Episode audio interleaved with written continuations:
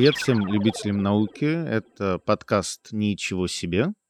Это такой специальный исследовательский институт, который занимается всеми науками сразу, более того, есть главное правило и качество его сотрудников. Оно состоит в том, что мы очень хорошо умеем удивляться, потому что именно удивление двигает науку вперед. Идея подкаста состоит в том, что мы рассказываем о некоторой концепции или понятии или явлении на трех уровнях сложности для школьника, для студента и для взрослого человека. Меня зовут Евгений Варшавер. Я руководитель группы исследований миграции и этничности, доцент Высшей школы экономики и старший научный сотрудник Российской академии народного хозяйства и государственной службы при президенте Российской Федерации. Сегодняшний эпизод будет посвящен такому явлению, как этничность. И основная идея состоит в том, что народов на самом деле не существует, а существуют этнические категории в языке, и именно эти этнические категории, а также смыслы, которые их окружают, и руководят нашим поведением, которое и есть объект изучения социологии. Я Соня. А, я сейчас учусь в школе в Питере. Вот. А, увлекаюсь физикой, астрономией и, в принципе, не очень много касалось социологии. И этничности, иммиграции. Ну, этничности, возможно, немножко, потому что я российская немка и немножко читала про все эти штуки, но вообще да. Ну, я попробую быть максимально полезным. Соня, скажите, а вот в школе вам что-то рассказывают про национальности, их различия, про, а, может быть, вы слышали а, слово этничность или какие-то слова однокоренные с ним? Ну, не сказать, что, наверное, в школе нам об этом рассказывают, просто упоминаю, что существует менталитет, существует э, многонациональность, это глупость. И первое, и второе, я думаю, что мы потихонечку разберем, почему это глупость. Хорошо. Окей, очень. На самом деле, я рада в какой-то степени это слышать. Но по поводу этничности, да, конечно, слышала. Возможно, не совсем точно понимаю, что это такое. И никто не понимает. Это хорошо. А, собственно, вот у нас в голове есть представление, которое вот э, в нас вырастает с детства и которое мы выучим, что мир делится на народы и что вообще народы существуют. Так современная наука, а, социология об этничности, говорит, что народов как сущностей, как а, таких существ, что ли, их не существует, и что вообще к этому вопросу нужно подходить совершенно иначе. А, и дальше сразу возникает вопрос, собственно, а что существует? Да, как бы что, что существует и что изучать? И изучаются, если так очень просто сказать, изучаются названия разных народов, которые, по сути, существуют в языке. Потому что, значит, мы рождаемся никем, да, как в социальном смысле никем. Затем нам объясняют, что мир устроен так-то, в мире есть народы, ты принадлежишь к такому-то народу. Если ты принадлежишь к такому-то народу, то ты должен действовать определенным образом. Потому что самое главное в этом смысле это то, как человек себя ведет. И когда он выучивает, что он немец, он ведет себя иначе, чем когда он выучивает, что он там, я не знаю, француз. Он а, там, не знаю, пьет пиво, а не ест, а, ну, какие-нибудь морепродукты, не знаю, луковый суп. Да, такие вещи. А, и в свою очередь важно еще, как мы ведем себя с другими людьми. Вот, например, мы там, встречаем дагестанцев. И мы, потому что нас этому тоже научили, а мы, значит, э, там настороженно к ним относимся, потому что у нас, значит, в голове какие-то стереотипы. Мне кажется, в принципе, поняла. На самом деле это такое знание, которое как будто находится где-то на подкорке, но ты просто не можешь его оттуда вытащить.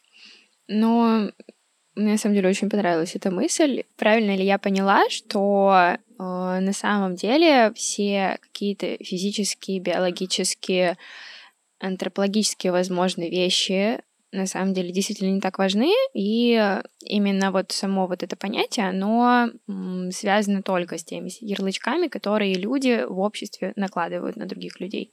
Ну, люди, в принципе, различаются, и физические различия есть, но да, действительно, то, как люди классифицируют других людей, какие ярлыки они вешают, это а, лишь частью зависит от физических различий. То есть ну, человек видит различия но дальше каким-то различиям он придает значение, и как бы исходя из этих различий он а, действует. А какие-то различия, они теряются а, и не имеют социального смысла. А, Соня, а слышали ли вы про вот всякие слова, которым пытаются описать эти несуществующие сущности, типа расы, нации, национальности и так далее? Слышала, конечно. Ну, все-таки они для меня немножко разные, наверное. Ну, в зависимости от слова. Вот. В общем, да, слышал. Ну да, так вот, как бы штука в том, что э, и следующая важная мысль, к которой мы сейчас потихонечку перейдем, состоит в том, что э, что изучает и э, в чем сущность вообще этничности, это э, классификация. Это классификация людей. А, и то есть вот то, что мы говорили, да, там национальности, названия их и а, а, какие-то смыслы, которые несут, которые связаны с этими категориями, там, народами, национальностями и так далее, они зачастую, особенно в последние 2-3 столетия, они складываются в так называемые классификаторные системы. В каждой стране в разных контекстах есть свой ключ к вот этой системе классификации. В России это национальности. А, откуда взялось слово, но ну, это отдельный разговор, там, из, э, как бы это по сути слово, которое тождественно слову а, «нация».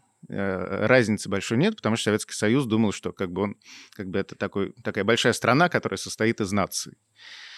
В Штатах это расы а, и последнее время а, происхождение – тоже в переписи тебя спрашивают какой то расы и, значит, какого то происхождения. Еще до последнего времени происхождение было два.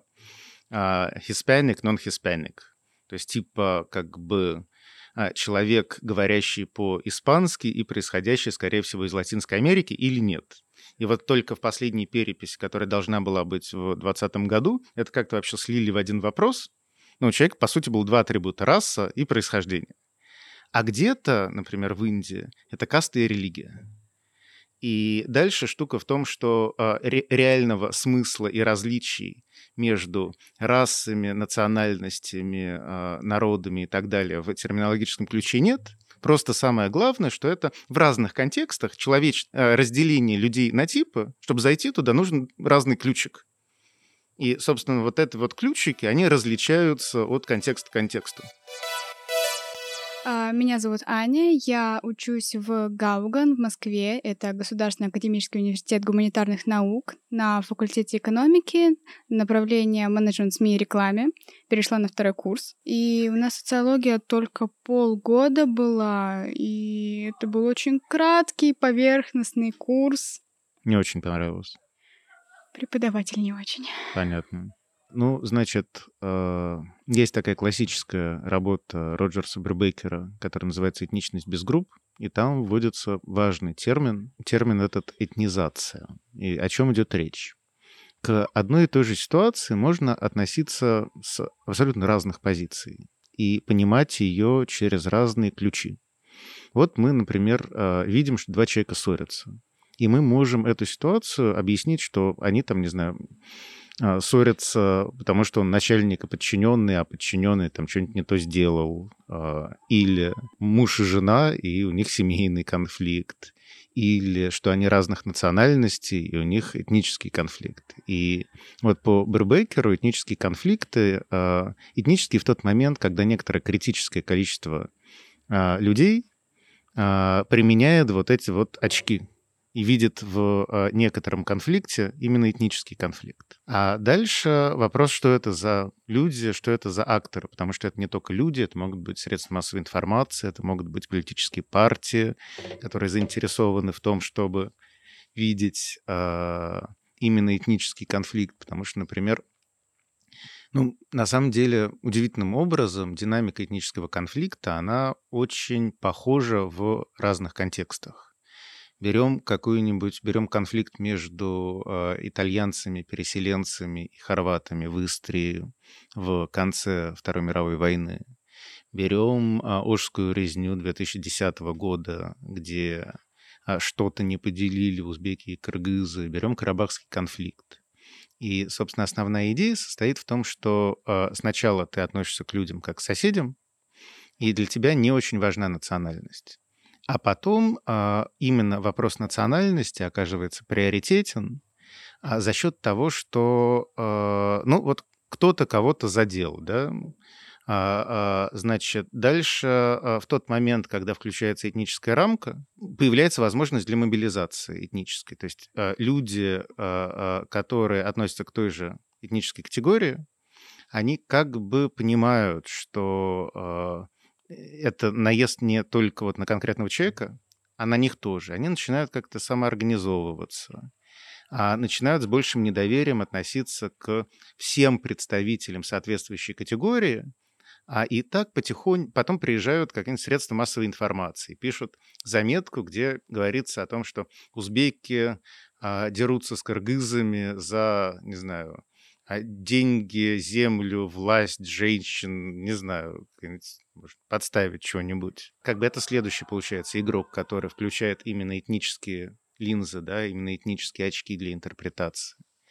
А потом приезжает политическая партия, у которой чем хуже, тем лучше, да, националистическая партия, которая а, вместо того, чтобы тушить пламя, говорит, ну, да, действительно, давайте, ребят, мы вам поможем, так сказать, объединим вас с кыргызами или представителями соответствующей национальности в разных странах. Они подтягивают ресурс, но этот ресурс, он как бы дается только в том случае, если те люди, которые участвуют во всей этой а, истории внутри, признают, что это действительно этнический конфликт, иначе у них ресурсов не будет. А, тем не менее, вот такая вот катавасия, вот такое вот развитие событий, оно абсолютно типично для а, конфликтов, которые этнизируются. Да? И вот есть такая идея, что нет этнических конфликтов, а есть конфликты, которые этнизированы, то есть большое количество людей сочло этот конфликт этническим, и все эти люди, они включены в социальную динамику, в результате чего пламя разгорается. Но есть и другая интересная штука, которая состоит в том, что разрешение этнических конфликтов или этнизированных конфликтов, оно тоже происходит по, в значительной степени по э, одной формуле. И формула состоит в том, что вот у тебя есть две конкурирующие истории. Это абсолютная универсалия тоже. Первая история состоит в том, что виновата другая сторона, а вторая история состоит в том, что э, виноваты алчные политики, которые, значит, э, раздувают пламя этнической войны и заставляют соседа пойти на соседа. И дальше весь вопрос в том, какой именно нарратив какой именно текст выиграет, первый или второй. И дальше такого рода медиация и разрешение этнических конфликтов — это э, класть всякие ковришки на вторую историю и делать так, чтобы люди все больше и больше рассказывали историю про этот конфликт как конфликт не сторон, а не хороших людей, которые решили, значит, поссорить а, между собой друзей, и, собственно, это один из ключей, который в том числе при применяется в медиации этнических конфликтов. Вот э, часто в межэтнических конфликтах э, обвиняют менталитет. А оправдано ли это и как вообще это взаимосвязано и что об этом можно сказать? Слово «менталитет» — это тоже такое орудие в руках а, этнизирующих акторов, организаций националистических и прочих игроков, которые заинтересованы в конфликтах. И в слове «менталитет» слышится то, что некоторые характеристики, они как бы вечные. Но штука в том, что, во-первых, и теоретически ничего вечного нет. И, во-вторых, что такое культура вообще? Культура — это адаптация к окружающему миру, а, природному, социальному и, на самом деле, внутреннему тоже. И дальше, в силу того, что и мир меняется, это тут сложно не признавать, меняется и адаптация.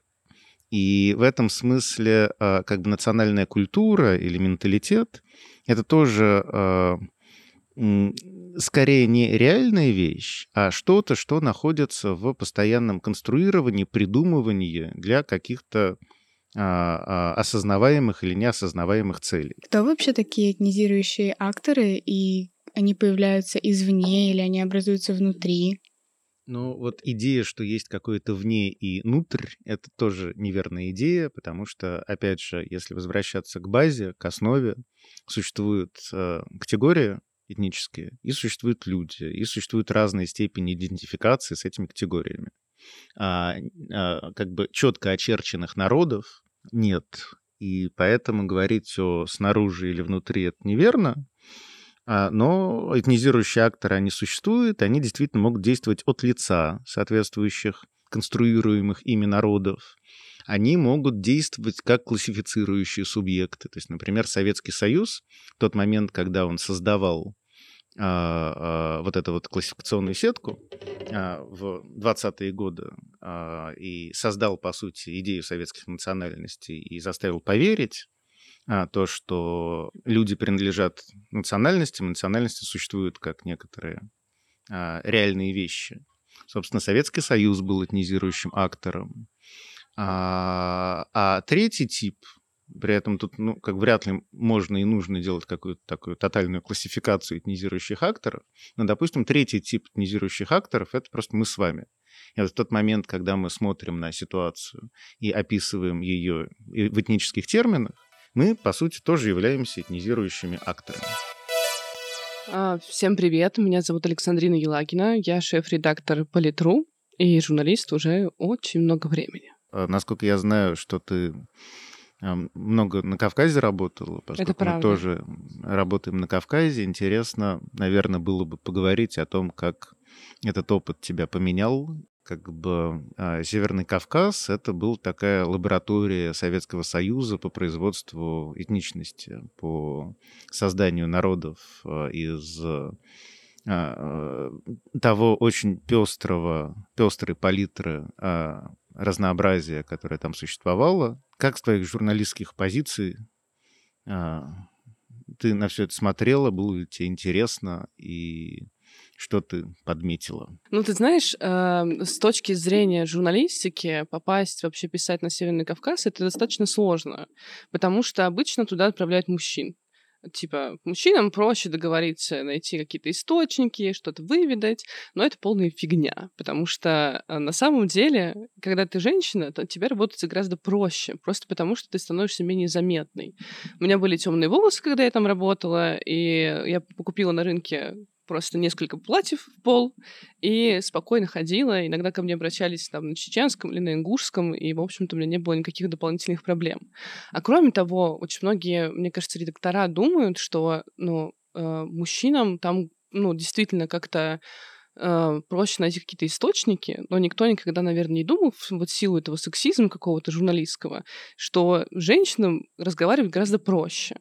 Потому что, ну, если есть какая-то там, например, я помню, мы были в гостях у семьи, которая рассказывала о том, как у них похитили родственника, и э, все, все, все, все мужчины сели в ряд, э, мы напротив них. Ну, когда ты журналист, к тебе нет обращения как к женщине, ты гость, ты э, как бы уже человек, вот. И, но все женщины, которые были в этой семье, они стояли позади и все время были на подхвате, то приносили воду, то еще что-то, чтобы требуется. Но на самом деле все, что там говорили, это все было очень рамочное. Понятно, что об этом все напишут, кто сидит с тобой за столом, а мы ездили как раз вот той веселой поездкой, когда у нас было много корреспондентов. И, ну, ты ничего не можешь добавить, ни, ни, никаких деталей, потому что кто-то тебя перебивает, все это как у всех. Но когда ты выходишь с женщинами на кухню или просто куда-то еще, они тебе рассказывают, как все на самом деле устроено. И это просто действительно невероятное пространство, где тебя, тебя, конечно, спросят, замужем ли ты, есть ли у тебя дети, но вне зависимости от этого э, там говорят на другом языке, просто на женской половине. Да, мне э, тоже так кажется, и сегодня мы с студентами, с которыми послезавтра э, выезжаем в Дагестан, собственно, об этом тоже а, говорили, и, значит, опыт такой. А я со своей коллегой в какой-то момент поехал в Дагестан, и мы работали по поселку Семендер, это в черте Махачкалы, и в какой-то момент пошли к мечети. Ну, там смешно было, потому что а, она так, а, ну, в общем, скорее по ней понятно, что она девушка, но э, перед мечетью женщины не очень привыкли, так сказать, видеть, и поэтому какой-то человек ей подал руку, она ее пожала. А штука в том, что ты... А, и, в общем, короче, она испортила ему омовение вот ровно перед молитвой. Он, значит, как-то чуть ли не матюкнулся и побежал, значит, переомываться, потому что, ну, как бы перед тем, как ты заходишь в мечеть, женщин трогать харам. А дальше она как-то исчезла, и штука в том, что она поехала, у нас там какие-то знакомые появились, в общем, она поехала с женщинами наших новых знакомых домой, А, а я остался с мужчинами, потом я не стал заходить в мечеть, просто слушал худбу, эту молитву, э, не молитву, а лекцию после или перед э, пятничным намазом. И там, собственно, говорилось про гендерный вопрос. И говорилось про то, как, значит, женщина, как бы она абсолютно свободна и, значит, очень защищена, но в определенных рамках. И вот как бы если эти рамки ну и вообще какие-то такие сексистские темы там поднимались. И дальше красиво было, что этот э, мужик приезжает э, к себе домой, а там как раз сидит вот эта Лиза с э, женщинами, и, значит, он начинает транслировать этот исламский сексистский дискурс своим женщинам, а они такие сидят, как бы кивают головой, но поэтому четко было понятно и по последующим разговорам, типа, что как бы говори, говорили, там можно даже как бы какие-нибудь другие слова, значит. И штука в том, что а, а, действительно ислам в Дагестане — оказывается очень мужским явлением, потому что это, собственно, социальная организация. Это основа социальных сетей, они приходят в мечети. А женские миры, они действительно организованы гораздо более сложно сочиненно, гораздо более многослойно. А вообще-то, если возвращаться к теме нашего подкаста, этничность оказывается мужским явлением. Почему? Почему? Потому что, а, а, ну, в той мере, в какой этничность по классическому определению это социальная организация а, различий, основанная на категориях членства, в которых наследуются, как бы не, будем в это вникать, но тут самое главное, что как бы вот все эти национальности, все эти слова, они служат некоторой коммуникации между людьми. И в той мере, в какой социальные роли основные, допустим, на Северном Кавказе и в других регионах, которые в культурном смысле схожи, а, лежит на мужчинах, а, то и этничность оказывается в значительной степени более мужским явлением. А в Дагестане еще и то, что мы будем сейчас изучать, это то, как передается членство в этнических категориях. То есть понятно, вернее так, это вообще очень неочевидно, но так происходит практически везде, что а, этнические категории пополняются за счет того, что у членов этнической категории рождаются дети, и они становятся членами... То есть это такой перевертыш, да, это неестественный процесс, но как бы тем не менее. И а, у нас было классное исследование переписи в Дагестане, когда мы с студентами туда поехали и просто наблюдали за процессом. И там мы увидели закономерность, членство, а, что а, там просто очень четкий порядок, согласно которому национальность ребенка – это национальность отца. Национальность матери, она вообще не играет никакой роли. Это такое вот классификаторное правило. Но дальше мы, и как бы самое главное, мы там делали, мы смотрели, как отвечают на вопрос про национальность. Вот одна женщина, значит, семья, в основном кумыки, но есть невестки, которые могут приходить из других сел, из других, соответственно, национальностей. И дальше вопрос, а, а становится ли невестка национальности своей семьи новой или старой семьи? И штука в том, что вот эта женщина, которая, значит, а, которая переписывала, значит, переписывали переписчики, когда мы наблюдали, она сказала, что у нее нет национальности. И вот этот вопрос, что такое национальность в а, женском преломлении, и а, вот а, тематические пересечения gender studies and ethnic studies, не ethnic studies, studies of ethnicity, это реально очень мощная недоисследованная тема. Я не уверен, что мы ее а, поднимем в этом году всерьез, потому что вот мы сейчас в процессе обсуждения того, что мы будем делать, и в процессе обсуждения теории, которая стоит за нашим исследованием, к этому пришли. Но штука в том, что э, мне кажется, что это очень мощная тема, и мы попробуем к ней вернуться в ходе последующих исследований этничности в Дагестане. Это был подкаст э, «Ничего себе» исследовательского института летней школы, журнала «Код Шрёдингер» и подкаст-студии «Две дорожки». Подписывайтесь на наш проект, оставляйте отзывы, оценки и не переставайте удивляться.